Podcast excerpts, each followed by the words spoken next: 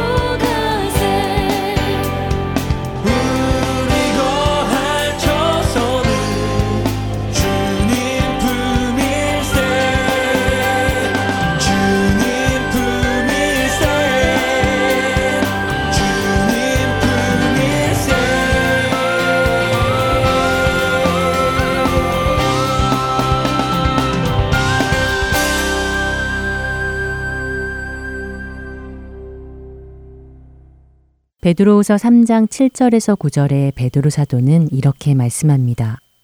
이제 하늘과 땅은 그 동일한 말씀으로 불사르기 위하여 보호하신 바 되어 경건하지 아니한 사람들의 심판과 멸망의 날까지 보존하여 두신 것이니라. 사랑하는 자들아, 죽게는 하루가 천년 같고 천년이 하루 같다는 이 한 가지를 잊지 말라. 주의 약속은 어떤 이들이 더디다고 생각하는 것 같이 더딘 것이 아니라 오직 주께서는 너희를 대하여 오래 참으사 아무도 멸망하지 아니하고 다 회개하기에 이르기를 원하시느니라. 심판이 어디 있냐고 멀쩡한 세상이 어떻게 없어지겠냐며 비웃는 사람들에게 사도 베드로는 뜻밖의 말을 해주시는 것이지요. 하나님의 약속은 반드시 이루어질 뿐만 아니라 다만 아직까지 그 일이 이루어지지 않는 이유는 하나님께서 약속을 더디 지키시고 계신 것이 아니라 도리어 우리를 위해 오래 참으시고 계신 것이라는 말입니다. 왜냐하면 하나님께서는 모든 자들이 멸망하지 않고 회개하고 모두 구원받기를 기다리시기 때문이라는 것입니다. 창세기 1장 1절에 천지를 창조하시며 이 구원의 역사를 시작하신 하나님. 그분은 우리가 어떻게 하나님을 배반할지도 아시면서도 그래서 결국에 그분의 독생자 아들을 대신 죽게 하셔야 할 것도 아시면서도 이 일을 시작하셨습니다. 왜입니까? 하나님께서 사랑하시는 자들, 그리고 그 하나님을 사랑하는 자들과 마지막에 새 예루살렘에 들어가기 위해서이지요. 그곳에서 영원한 삶을 그들과 함께 하시기 위해서입니다. 그 일이 이 모든 고통을 감당하고도 남을 만큼 기쁜 일이고 기꺼이 독생자 아들을 죽일지라도 가치 있는 일이기 때문일 것입니다. 그렇기에 그날은 죄로 어그러진 이 세상이 멸망받는 날이요. 심판의 날인 동시에 하나님의 구원의 역사가 완성되는 날이며 모든 만물이 새롭게 다시 회복되는 날이지요. 그날은 반드시 올 것입니다. 그러나 그날이 언제일지는 아무도 알지 못하지요. 베드로 사도는 베드로후서 3장 10절에 주의 날은 도둑같이 올 것이라고 말씀하십니다. 그러면서 계속해서 말하길 그렇다면 이제 이 땅에서 우리는 어떻게 살아야 하겠냐고 베드로 사도는 다시 묻고 있습니다. 11절에서 14절의 말씀입니다. 이 모든 것이 이렇게 풀어지리니 너희가 어떠한 사람이 되어야 마땅하냐? 거룩한 행실과 경건함으로 하나님의 날이 임하기를 바라보고 간절히 사모하라. 그날의 하늘이 불에 타서 풀어지고 물질이 뜨거운 불에 녹아지려니와 우리는 그의 약속대로 의가 있는 곳인 새 하늘과 새 땅을 바라보도다. 그러므로 사랑하는 자들아 너희가 이것을 바라보나니 주 앞에서 점도 없고 흠도 없이 평강 가운데서 나타나기를 힘쓰라. 이 땅에서의 삶이 잠시뿐임을 안다면 우리가 가야 할 영원한 삶이 기다리고 있다는 것을 아는 사람이라면 우리는 절대 이 땅에 소망을 두고 살아갈 수 없을 것입니다. 그렇기에 베드로 사도는 이 땅에서 경건하고 거룩한 생활을 하며 하나님의 날이 오기를 간절히 사모하는 삶을 살아가라고 말씀하시는 것이지요. 이 땅에서 내 뜻이 이루어지기를 기다리는 사람이 아니라 영원을 사모하는 삶, 이 땅이 아니라 새 하늘, 새 땅을 바라보는 삶, 하나님의 궁극적인 구원의 완성이 이루어지는 그날을 고대하는 삶을 이 땅에서 살아가라는 것입니다. 그렇기 위해 하나님 앞에서 흠도 없고 깨끗한 생활을 하며 평강 가운데 그분을 배울 수 있도록 힘쓰라고 말입니다. 오늘 우리는 어떨까요? 여러분은 그날이 오기를 주님이 속히 오시기를 바라고 있으신지요? 지금 이 땅에서 그날을 준비하고 계십니까?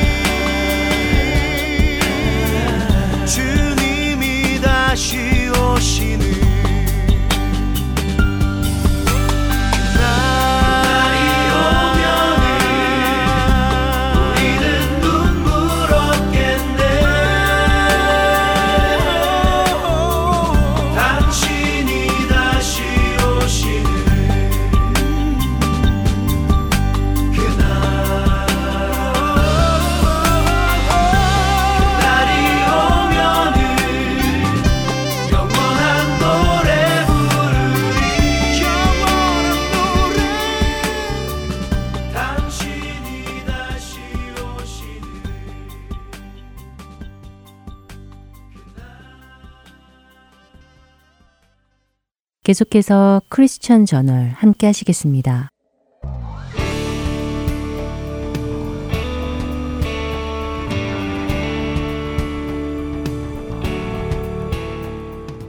여러분 안녕하십니까? 크리스천 저널의 강순규입니다. 크리스천 저널 이 시간은 세계 기독교계의 소식과 우리 기독교인들이 알아야 할 소식들을 한 주간 모아 전해드리며 우리 크리스천들이 어떠한 관점으로 이런 사건들을 보아야 할지 함께 생각해 보는 시간입니다. 먼저 뉴스를 전해드리겠습니다. 첫 번째 소식입니다. 인도의 기독교인 부부가 마을 주민들에 의해 차디찬 얼음 호수 위에서 17시간 동안 강제로 서 있다가 결국 목숨을 잃었다고 미국 크리스천 포스트가 지난 17일 보도했습니다. 인도 북동부 자르칸드주 쿠부와 마을에 사는 바르트 우라운 씨 가족은 10년 전 예수님을 믿게 되어 기독교인이 되었습니다.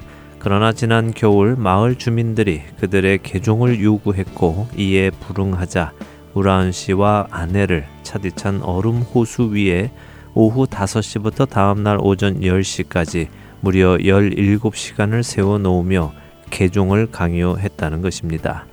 이후 이 두 사람은 신경에 손상을 입었고 결국 우라운 씨는 지난 1월 20일 후유증으로 사망했습니다. 우라운 씨의 아들에 의하면 동네 주민들은 아버지에게 기독교를 포기하라고 강요했고 아버지는 그때마다 나는 그리스도를 부인하지 않겠다.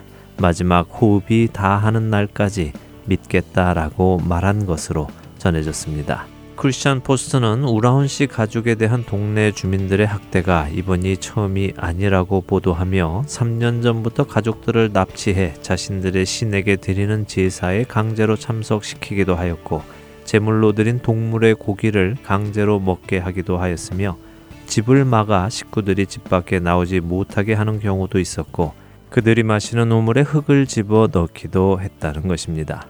이번 우라운 씨의 죽음에 대해서 인도 경찰은 자연사로 규정 지으며 아무런 수사도 하지 않는 것으로 알려졌습니다.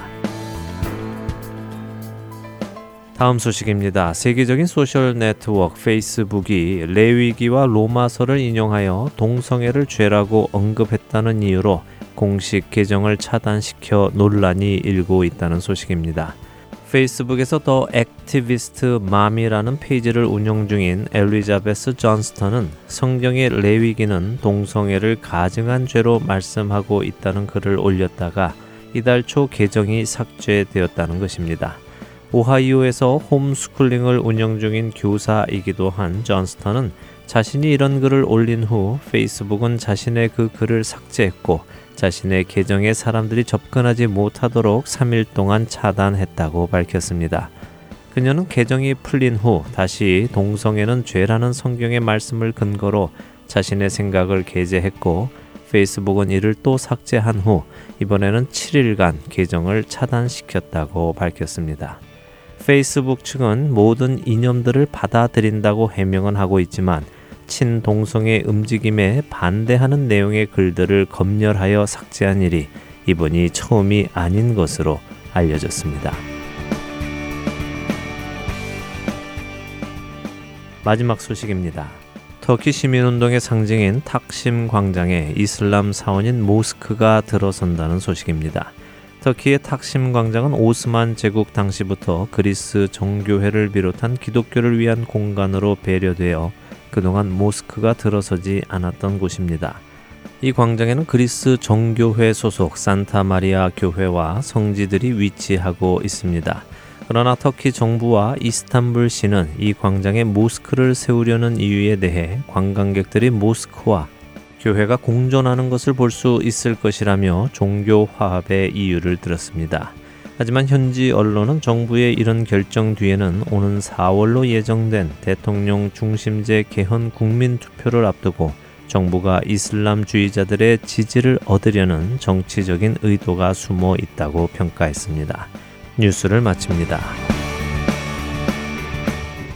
오늘 여러분께 전해드린 뉴스들을 보면 그 지역과 문화 그리고 모습은 다르지만 공통적인 것이 있습니다. 그것은 바로 기독교에 대한 배척입니다.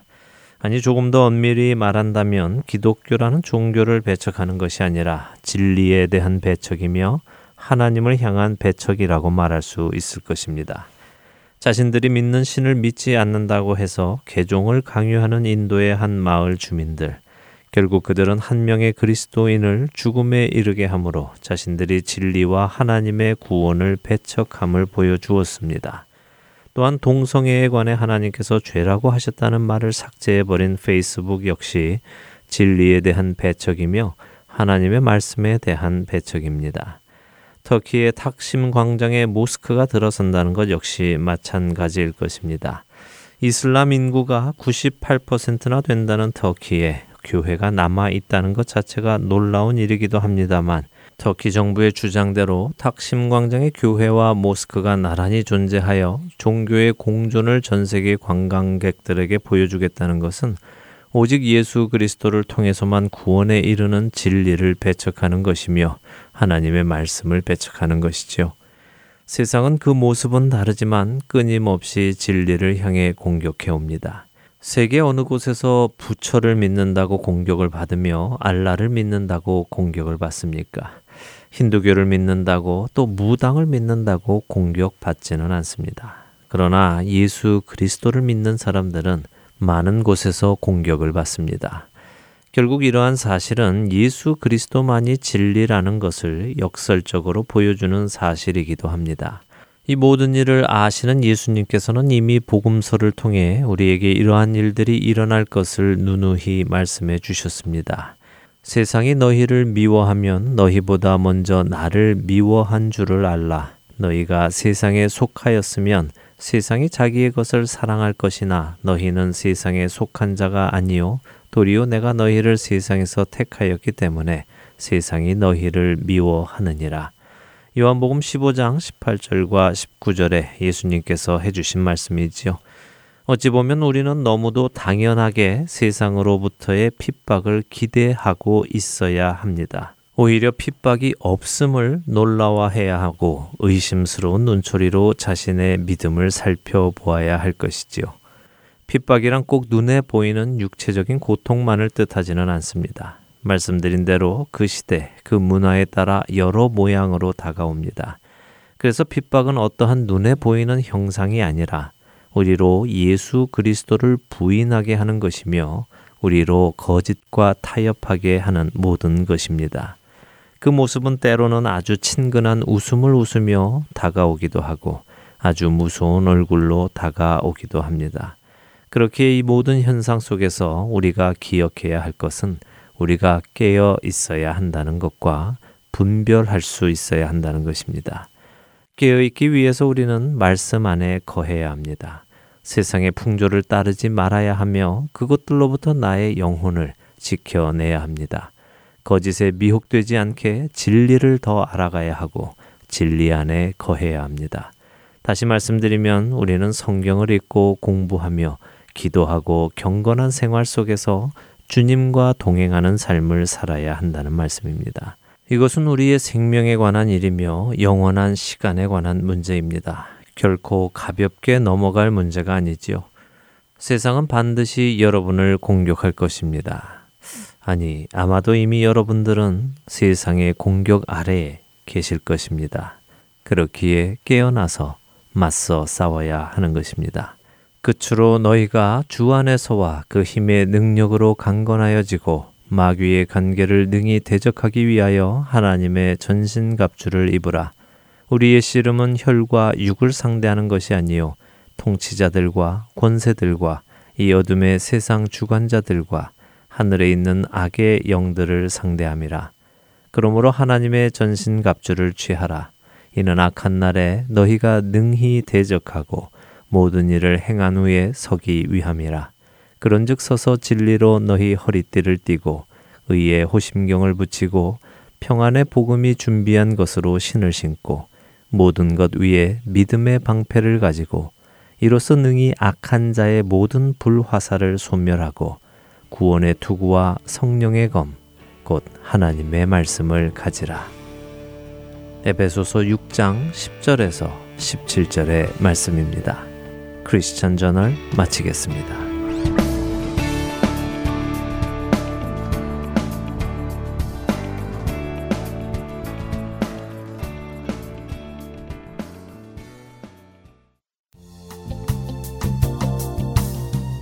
믿지 않는 자에게는 복음을, 믿는 자에게는 영적 성장을 위해 사역하는 할텐 서울 복음 선교회에서는 번역 사역에 동참하실 분을 찾습니다.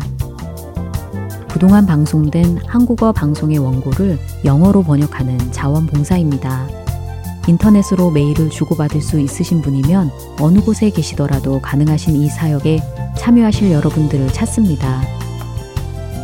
번역 자원봉사자에 대한 문의는 본 방송사 전화번호 602-866-8999로 연락 주시거나 이메일 주소 heartandsoul.org at gmail.com으로 문의해 주시면 되겠습니다.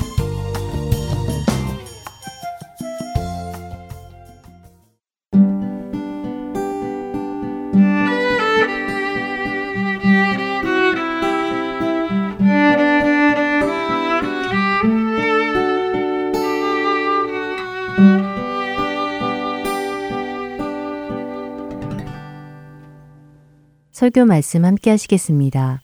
캘리포니아주 사랑의 빛 선교교회 윤대영 목사님께서 요한복음 9장 1절에서 7절의 말씀을 본문으로 눈 열어 보게 하소서라는 제목의 말씀 전해 주십니다.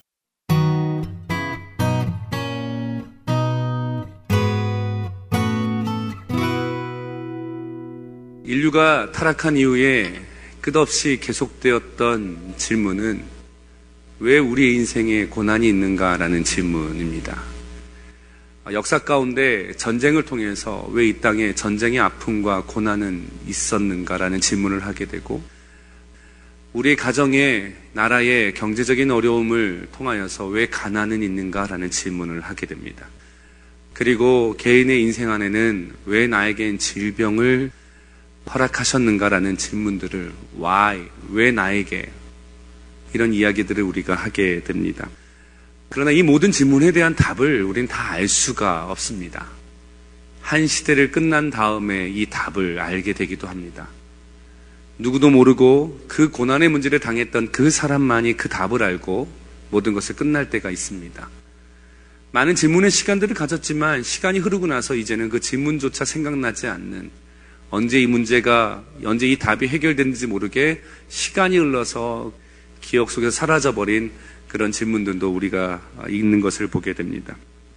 베드로전서 2장 19절에서 20절에는 우리가 이 고난의 종류를 세 가지로 이야기를 합니다. 19절에 부당하게 고난을 받아도 하나님을 생각함으로 슬픔을 참으면 이는 아름다우나 죄가 있어 매를 맞고 참으면 무슨 칭찬이 있으리요 그러나 선을 행함으로 고난을 받고 참으면 이는 하나님 앞에 아름다우니 세 가지 종류의 고난을 이야기합니다. 부당하게 억울하게 당하는 고난이 있다는 겁니다.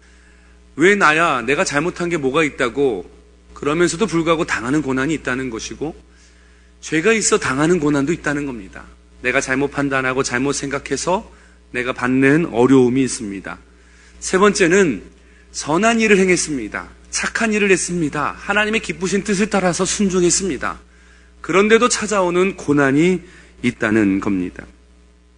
예수님 시대의 제자들은 인생이 겪는 여러 가지 고난들에 대해서 많은 질문들을 가지고 있었습니다. 그리고 길을 가다가 한 맹인을 보고 예수님께 묻습니다. 제자들이 물어 이르되 라비여 이 사람이 맹인으로 난 것이 누구의 죄로 인함이니까 자기니까 그의 부모니까 제자들은 어찌 보면 이 고난에 대한 답을 갖고 있었습니다. 누구의 죄로 인함이니까 무슨 얘기냐면 저 사람이 맹인이 된 것은 죄 때문이라는 생각을 갖고 있었습니다. 고난은 죄 때문이다. 예. 고난의 시작이 죄로 말미암아 시작되기도 합니다. 그러나 베드로전서가 얘기하는 것처럼 죄만이 우리의 고난의 이유가 되지 않는다는 겁니다. 근데 이미 제자들은 이 맹인을 보면서 저 사람이 저렇게 고난의 어려운 삶을 사는 이유는 누구의 죄 때문입니까? 이미 죄 때문이라는 그들의 생각이 결정되어 있었습니다. 그게 부모의 죄입니까? 그의 죄입니까?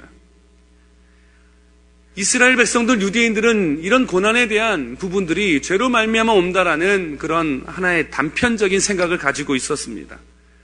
고난 속에 있었던 요백에도 그의 친구가 와서 엘리바스가 이렇게 말합니다. 너가 하나님 앞에 지은 죄를 한번 생각해 봐라. 한번 생각해 보면 너희가 그 문제를 너가 해결할 수 있을 것이다. 모든 것이 다 너희 탓이다라고 정죄를 하고 떠났습니다. 유대인들도 이 부분에 강한 것처럼 여러분 우리들도 이 부분에 참 강합니다. 한국적인 문화 가운데서 천벌이라는 개념이 있고 인간응보의 그런 모든 드라마나 사극의 내용이 있기 때문에 무엇이 잘못되거나 고난의 문제를 겪으면 다 저 사람이 큰 실수와 큰 잘못을 해서 그렇게 됐을 것이다 라는 생각을 하게 됩니다. 그러니까요, 고난을 겪잖아요? 그럼 이걸 너무나 부끄러워합니다. 고난을 겪으면 되게 수치스러워합니다. 고난의 시절이 오면은 너무나 어떤 그 고난의 힘듦의 가정보다도 사람들이 어떻게 생각할까에 대한 그 두려움 나머지 더 많은 삶의 어려움들과 아픔과 상처를 가지고 삽니다. 과연 우리가 겪는 모든 고난이 우리의 죄 때문입니까? 우리의 잘못 때문에 당하는 고난인가요? 이렇게 얘기한다면 여러분 얼마나 할 말이 많으세요? 그렇지 않다고 얘기하고 싶을 때가 참 많잖아요. 만약에 고난의 시간이 죄로 말미암아 이루어진 거라고 얘기한다면 저 역시도 정말 찾아다니면서 막 변론하고 싶은 게 너무나 많습니다. 저희 아버님께서 목회하시다가 쓰러지시고 나서 뇌졸중으로 쓰러진 다음에 다가왔던 가정과 저희 삶의 고난의 문제를 생각을 하면 이런 부분을 가지고 죄다? 이렇게만은 말할 수 없는 것을 보게 됩니다. 요셉이 겪었던 고난이 그의 죄 때문이었습니까? 꿈을 꿨기 때문에 그 꿈의 내용 때문에 형제들에게 팔려서 평생 노예의 삶을 살 만한 그런 죄였나요? 다윗이 사무엘에게 기름을 받고 나서 골리앗을 무너뜨린 것이 죄가 되어서 10년의 고난의 삶을 그가 살았습니까? 욥이 고난을 받을 만한 죄가 있었습니까? 오히려 욥에 대해서 성경은 이렇게 평가합니다. 그는 당대 의인이었다고. 하나님께서 욥을 통해서 욥을 자랑하셨다고 이야기를 듣습니다. 그러나 오늘 본문에 보면은 예수님의 제자들이나 바리새인들이나 모든 사람들이 고난은 다 죄 때문이라는 생각을 가지고 있었다는 거예요. 이 질문에 예수님은 전혀 다른 이야기를 하십니다. 3절의 말씀인데요. 예수께서 대답하시되 이 사람이나 그 부모의 죄로 인한 것이 아니라 그에게서 하나님이 하시는 일을 나타내고자 하심이라. 이 사람이 맹인이 된 그 이유는 그에게서 하나님이 하시는 일을 나타내시고자 하나님이 하시는 일을 보여주시고자 한다는 겁니다. 고난과 고통 가운데는 하나님께서 하시고자 하시는 하나님의 계획과 뜻이 반드시 그 안에 있다는 거예요. 그렇다면 우리의 인생의 고난의 문제는 우리가 과거에 있었던 일들에 대한 연속성이 아니라 우리는 오히려 내가 당하는 그 고난의 여러 가지 문제들은 앞으로 행하고자 하시는 미래에 대한 하나님의 손길과 소망을 우리는 봐야 된다는 겁니다. 오히려 내가 왜 그랬을까 과거를 되새기는 것이 아니라 그래서 비판받고 스스로 정제감을 가운데 또 낮은 자존감으로 살 것이 아니라 이 일을 통해서 하나님이 나에게 나타내고자 하시는 하나님의 뜻이 있다. 하나님의 선하신 계획이 있다. 주님께서 나의 삶에 보이고자 하시는 하나님의 뜻이 있다. 그 하나님에 대한 미래, 나를 어떻게 세우실 것인가에 대한 하나님의 그 소망을 품으며 이 고난의 때를 보내는 것이 주님께서 우리에게 바라시는 답이라는 겁니다.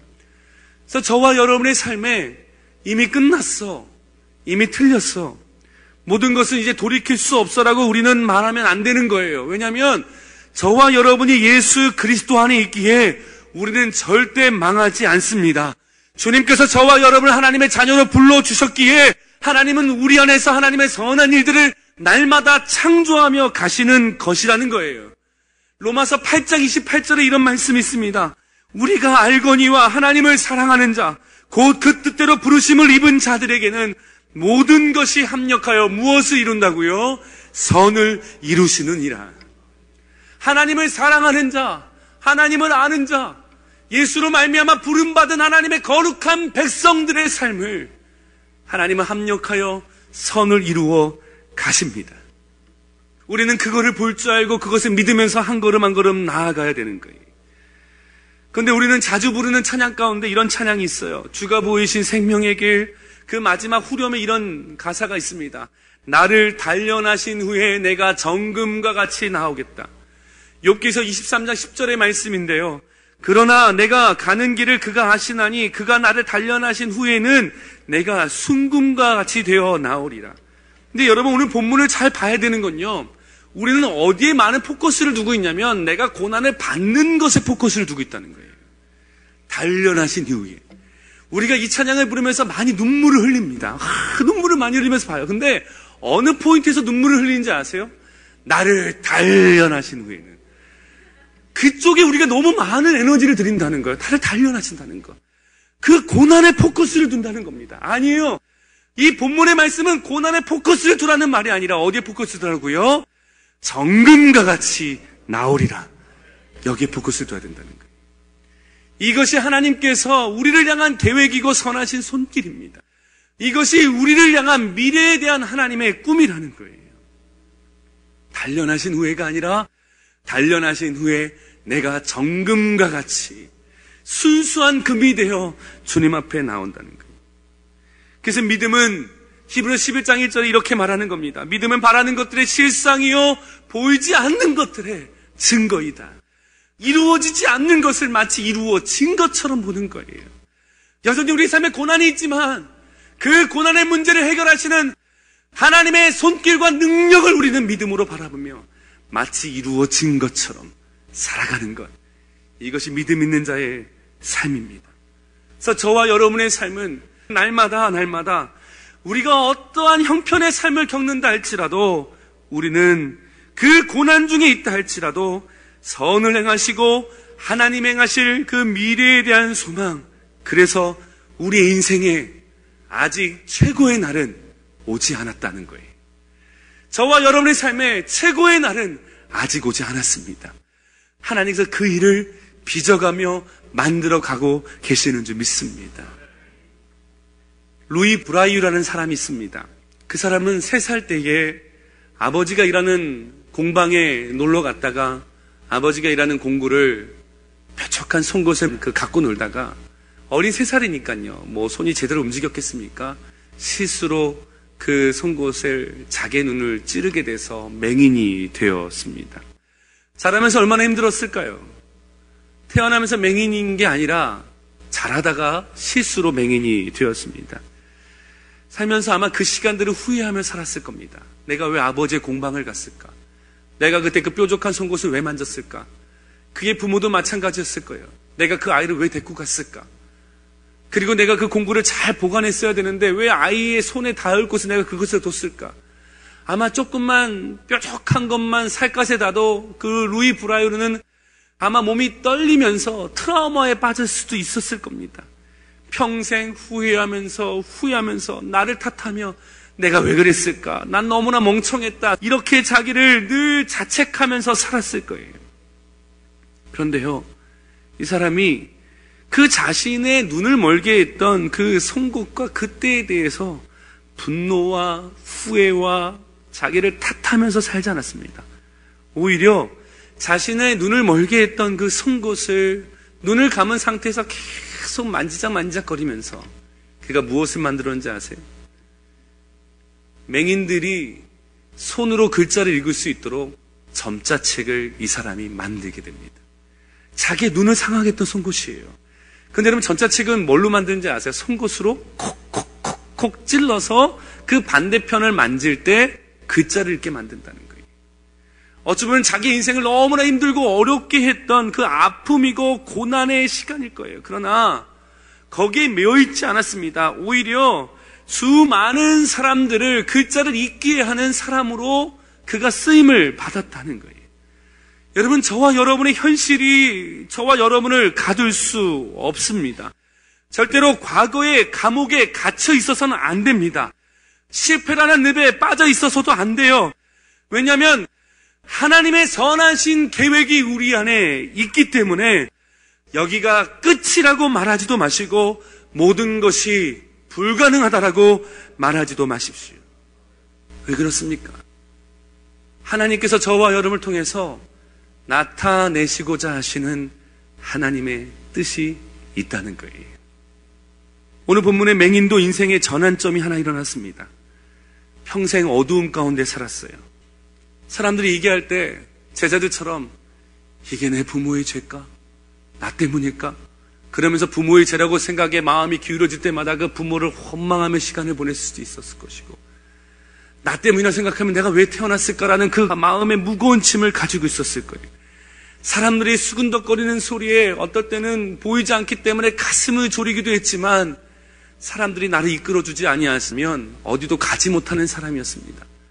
나를 비방하는 사람들을 뭐라고 하고 싶어도 그들의 도움이 아니고서는 하루도 먹고 살지 못하는 거린이었다라고 성경은 말합니다. 근데 맹인이었던 이 인생에 어두움을 벗겨주신 분이 누구냐면 오늘 5절에 이렇게 말씀하십니다. 내가 세상에 있는 동안에 세상의 빛이라. 빛 대신 예수님께서 그 맹인된 자에게 오셔서 그의 눈을 뜨게 해주셨습니다. 실로암의 연못에 물이 휴음이 있었던 것이 아니었어요. 예수님께서 침을 뱉어 그 땅에 짓누겨서 그 흙을 눈에 발랐던 그 흙에 신비로운 그 성분이 있어서 그랬던 것도 아니었습니다. 예수님을 만났고 주님의 말씀을 따라 순종했더니 그의 눈이 밝아져 보게 되었습니다. 그때보다 달라진 인생이 되었습니다. 더 이상 다른 사람들의 손에 이끌림 받을 필요가 없습니다. 더 이상 눈이 떠졌기 때문에 누구의 죄 때문인가라고 이야기 들을 필요도 없습니다. 이젠 자유케 되었습니다. 이젠 예수님의 손에 의해서 고침받고 눈을 보게 되었습니다. 사랑하는 성도 여러분, 저와 여러분의 삶에 어둠과 같은 인생이 있다 할지라도 여러분 주님은 우리의 삶 가운데 빛으로 그 모든 어둠을 밝히시는 그 은혜가 저와 여러분에게 있어요. 마태복음 10장 29절 또 31절에 이런 말씀이 있습니다.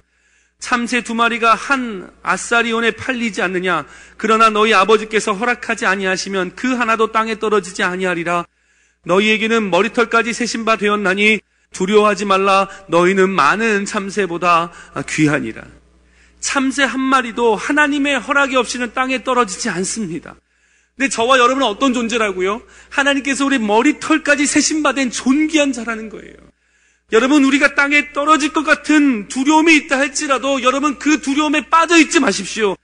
절대로 땅에 떨어지지 않을 것입니다. 하나님의 지키심과 보호하심이 저와 여러분에게 있어요. 고난의 때가 있다 할지라도 어둠의 때가 있다 할지라도 우리의 어두움 가운데 빛을 밝혀주시는 하나님의 은혜의 손길이 저와 여러분에게 있습니다. 우리는 그것을 믿으며 살아갑니다. 근데 사랑하는 성도 여러분, 그러나 우리가 이 본문 가운데서 한 가지 더 질문을 던져야 돼요. 예, 주님께서 우리의 어둠 밝히시고 고난의 문제 해결하시는 눈을 뜨게 하시는 일들이 있습니다. 그런데 여러분, 정말 주님께서 이 맹인낸 자에게 바라시고 나타내고자 하셨던 그 뜻이 눈을 뜨게 하는 맹인에서 정상이 되게 하는 그 사건 하나였을까요? 오늘 맹인이 뜬 사건은 바리새인도 그렇고 맹인도 이렇게 스스로 이야기합니다.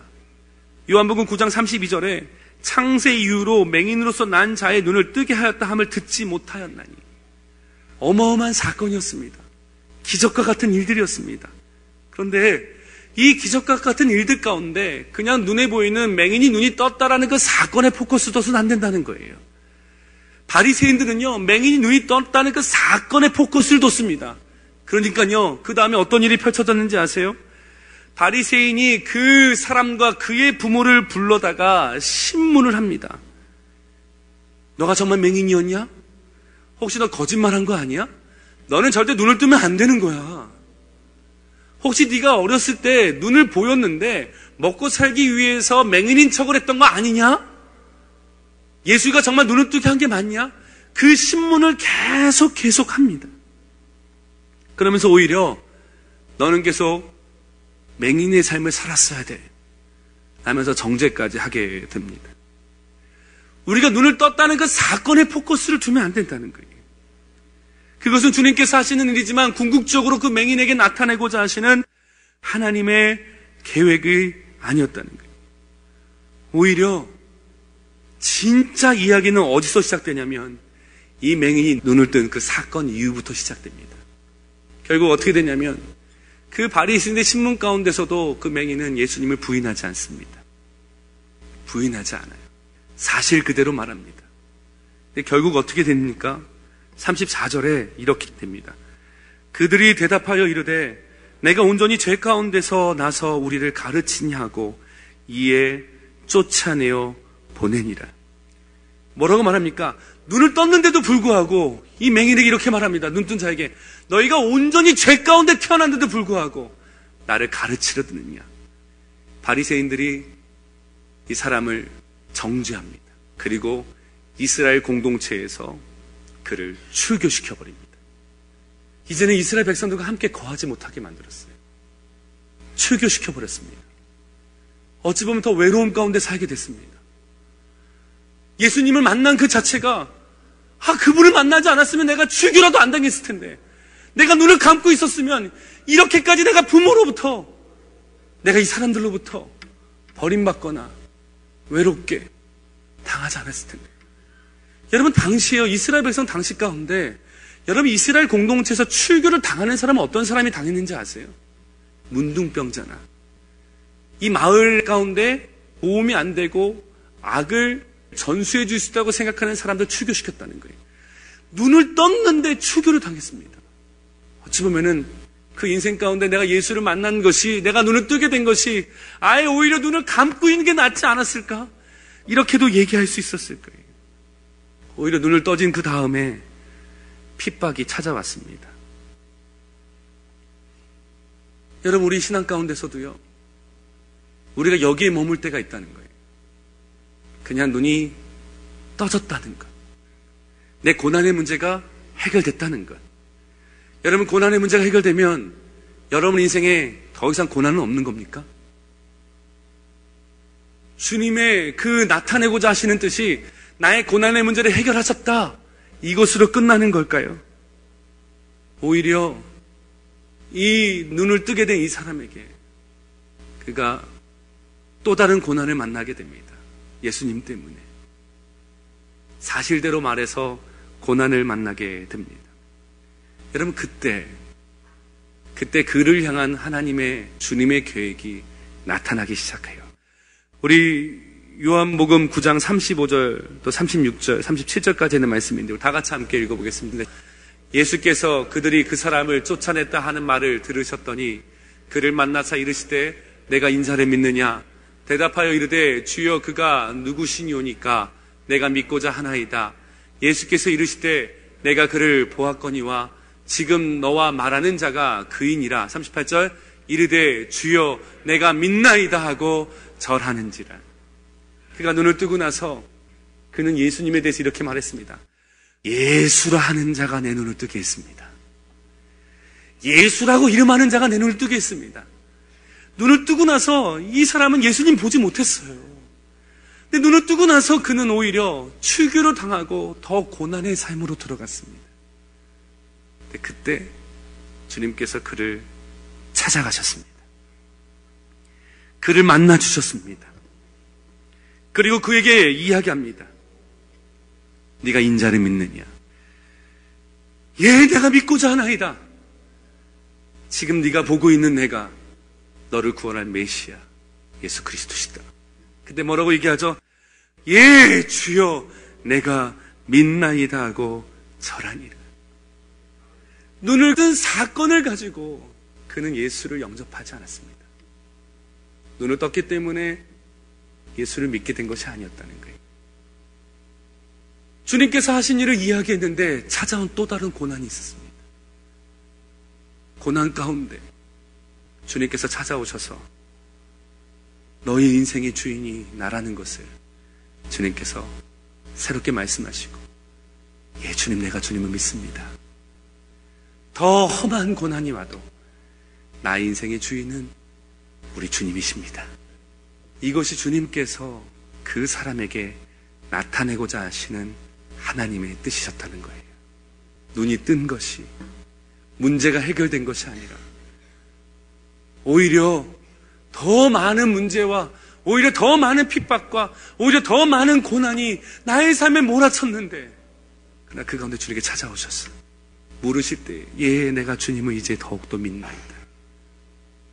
이 고백을 주님께서 하게 만드시는 하나님의 선하신 뜻이 있었다는 거예요. 여러분의 신앙 가운데서도 내가 믿음대로 사는데 참 어찌된 일인지 더 어려워요. 믿음대로 사는데 선한 뜻을 행하는데 말씀대로 사는데 이 땅에서 예수를 믿는 하나님의 백성으로 사는데 점점 점점 더 어렵고 힘들고 그럴 때마다 우리가 그 고난을 통해서 주님께서 나타내고자 하신 뜻이 무엇이라고요?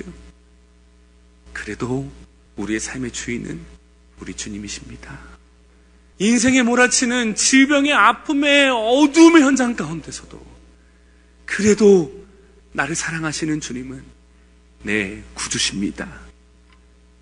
우리의 진실된 고백이 예수 그리스도만 향할 수 있도록 빛 대신 주님만 바라볼 수 있도록 하나님께서 우리에게 그 일을 행하여 주신다는 거예요. 페니 크로스비 여사가 있습니다. 이 여인은 평생 맹인으로 인생을 살았던 분이세요. 맹인이셨지만 8,500편의 찬송시를 썼습니다. 우리가 부르는 찬송시 가운데 오 놀라운 구세주 이 찬송시와 예수로 나의 구주 삼고 이 찬양의 시를 지으신 분이세요. 근데 이 찬양의 가사들이 너무나 하나님을 마치 친히 만난 것처럼 사람들의 가슴을 울리고 정말 천사가 흠모할 만한 그런 놀라운 가사였기 때문에 사람들이 많은 위로와 사랑을 그 찬양시를 통해서 받았습니다. 그분이 90세가 되던 날에 기자가 인터뷰를 하면서 이렇게 물었습니다. 맹인임에도 불구하고 아니 그렇게 하나님을 찬양하는 놀라운 찬양시를 지었는데 만약에 맹인이 아니라 정상으로 태어났으면 얼마나 더 위대한 것을 많이 지었겠습니까? 눈에 보는 것마다 얼마나 하나님을 높일 수 있는 찬양이 되었겠습니까? 라는 질문을 가지면서 물었습니다. 이렇게 질문했습니다. 다시 태어난다면 어떤 삶을 살기 원합니까? 물론 우리가 다시 태어나지 않죠. 우리는 거듭나죠. 천국에 다시 태어나는 건데. 이 질문 가운데 이 크로스비 여사가 이렇게 이야기했어요. 예상치 못했던 답변을 얘기했습니다. 나는 다시 태어나도 눈이 보이지 않는 맹인으로 태어나기를 원합니다. 그러면서 그 다음에 왜냐고 질문하였더니 이렇게 답변합니다. 언젠가 내가 천국에서 눈을 그뜰 그날에 내가 가장 먼저 보고 싶은 분이 내가 사랑하는 우리 주님이기 때문에 그렇습니다. 오히려 눈이 먼 상태로 살았지만 무엇을 봤다는 거예요? 그분은 이미 예수 그리스도를 봤다는 거예요. 바리새인은 눈이 떠 있었습니다. 정상이었지만 그들은 예수 그리스도를 보지 못했어요. 우리가 눈을 뜨고 있지만 여러분 무엇을 보고 사십니까? 문제 해결과 상황이 풀리는 것을 보십니까? 아니면 여전히 그대로 있다 할지라도 그 고난 가운데 나와 함께 하여 주시고 내 생명이 주가 되신 예수 그리스도를 바라보며 여러분들이 주님을 찬양하며 살고 계십니까? 우리가 눈을 열어 무엇을 봐야 된다고요? 예수 그리스도를 봐야 되는 거예요. 우리가 눈을 열어 나의 구원자 되신 주님을 바라보고 우리는 살아가야 될 줄 믿습니다. 누구에게나 고난은 찾아오고 어두움은 찾아옵니다. 주님께서 그 어두움을 밝히시고 그 고난의 문제를 해결하실 거예요. 그때마다 우리는 그 고난이 해결됐다는 사건이 아니라 나의 삶을 끝까지 인도하고 계시는 우리 그 주님. 내가 이제 주님을 더욱더 바라봅니다. 그 믿음으로 나아갈 수 있는 저와 여러분 되시길 주님의 이름으로 축원합니다. 오늘 이 맹인된 이 사람은 바리새인과 대화 가운데 하나의 흘려 지나가는 대화의 내용이지만 그의 삶이 어떻게 되었다라고 이야기하는 하나의 정체성을 주는 한 단어를 바리새인들이 결국 그에게 합니다. 뭐라고 말하냐면 그 눈뜬 자에게 이렇게 말해요. 너는 그의 제자이다. 너는 그의 제자이다. 나는 모세 율법의 제자이지만 너는 그의 제자이다. 여러분 우리가 살면서 들어야 될 얘기 아니겠습니까? 세상이 우리를 보면서 고난 가운데 있든 아니 문제가 해결됐든 한결같이 우리가 정의되어야 될 것은 당신은 예수만 바라보고 예수님만 의지하고 주님만 주라고 고백하고 살아가는 주님의 제자이다. 그 고백을 우리가 드려야 될 줄 믿습니다. 사랑 성도 여러분, 말씀을 마무리하기 원합니다. 저와 여러분이 겪는 그 고난은 과거가 아니라 미래에 대한 소망이 됩니다. 고난 가운데 하나님께서 나타내고자 하시는 하나님의 뜻이 있습니다. 그 문제를 해결하고자 하시는 하나님의 계획이 있습니다. 그 문제를 해결하며 해결한 걸 끝나는 것이 아니라 우리의 삶에 주님이 누구신지를 우리가 진실되게 고백하게 하는 하나님의 놀라운 은혜를 주님께서 주시길 원합니다. 예수를 믿다가 더 어려움에 빠지셨습니까? 믿음의 삶을 살다가 더 고난 가운데 걷고 계십니까? 순종하였더니 더 어렵습니까? 그러나 그 순간 가운데 주님께서 우리를 찾아오셔서 우리를 만나주시고 우리 인생의 주님이 누구신지를 우리 입을 통해서 고백하게 하시고 그 고백대로 주님께서 우리를 살게 하여 주실 줄 믿습니다. 그 은혜로 살아가는 저와 여러분 되기를 간절히 축원합니다. 아멘.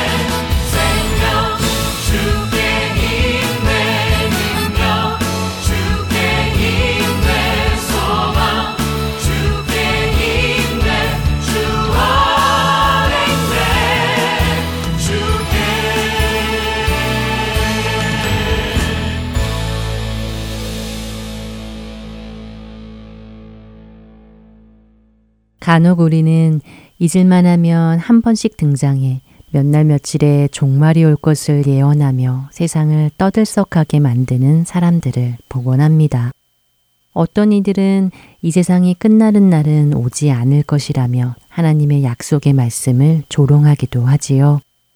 그래서인지 언젠가부터 사람들은 더 이상 종말에 대한 하나님의 말씀의 메시지를 귀담아 듣지 않고 강당에서는 마지막 때에 대한 설교가 줄어들고 예수 그리스도의 다시 오심을 기다리는 성도들이 점점 줄어가고 있습니다.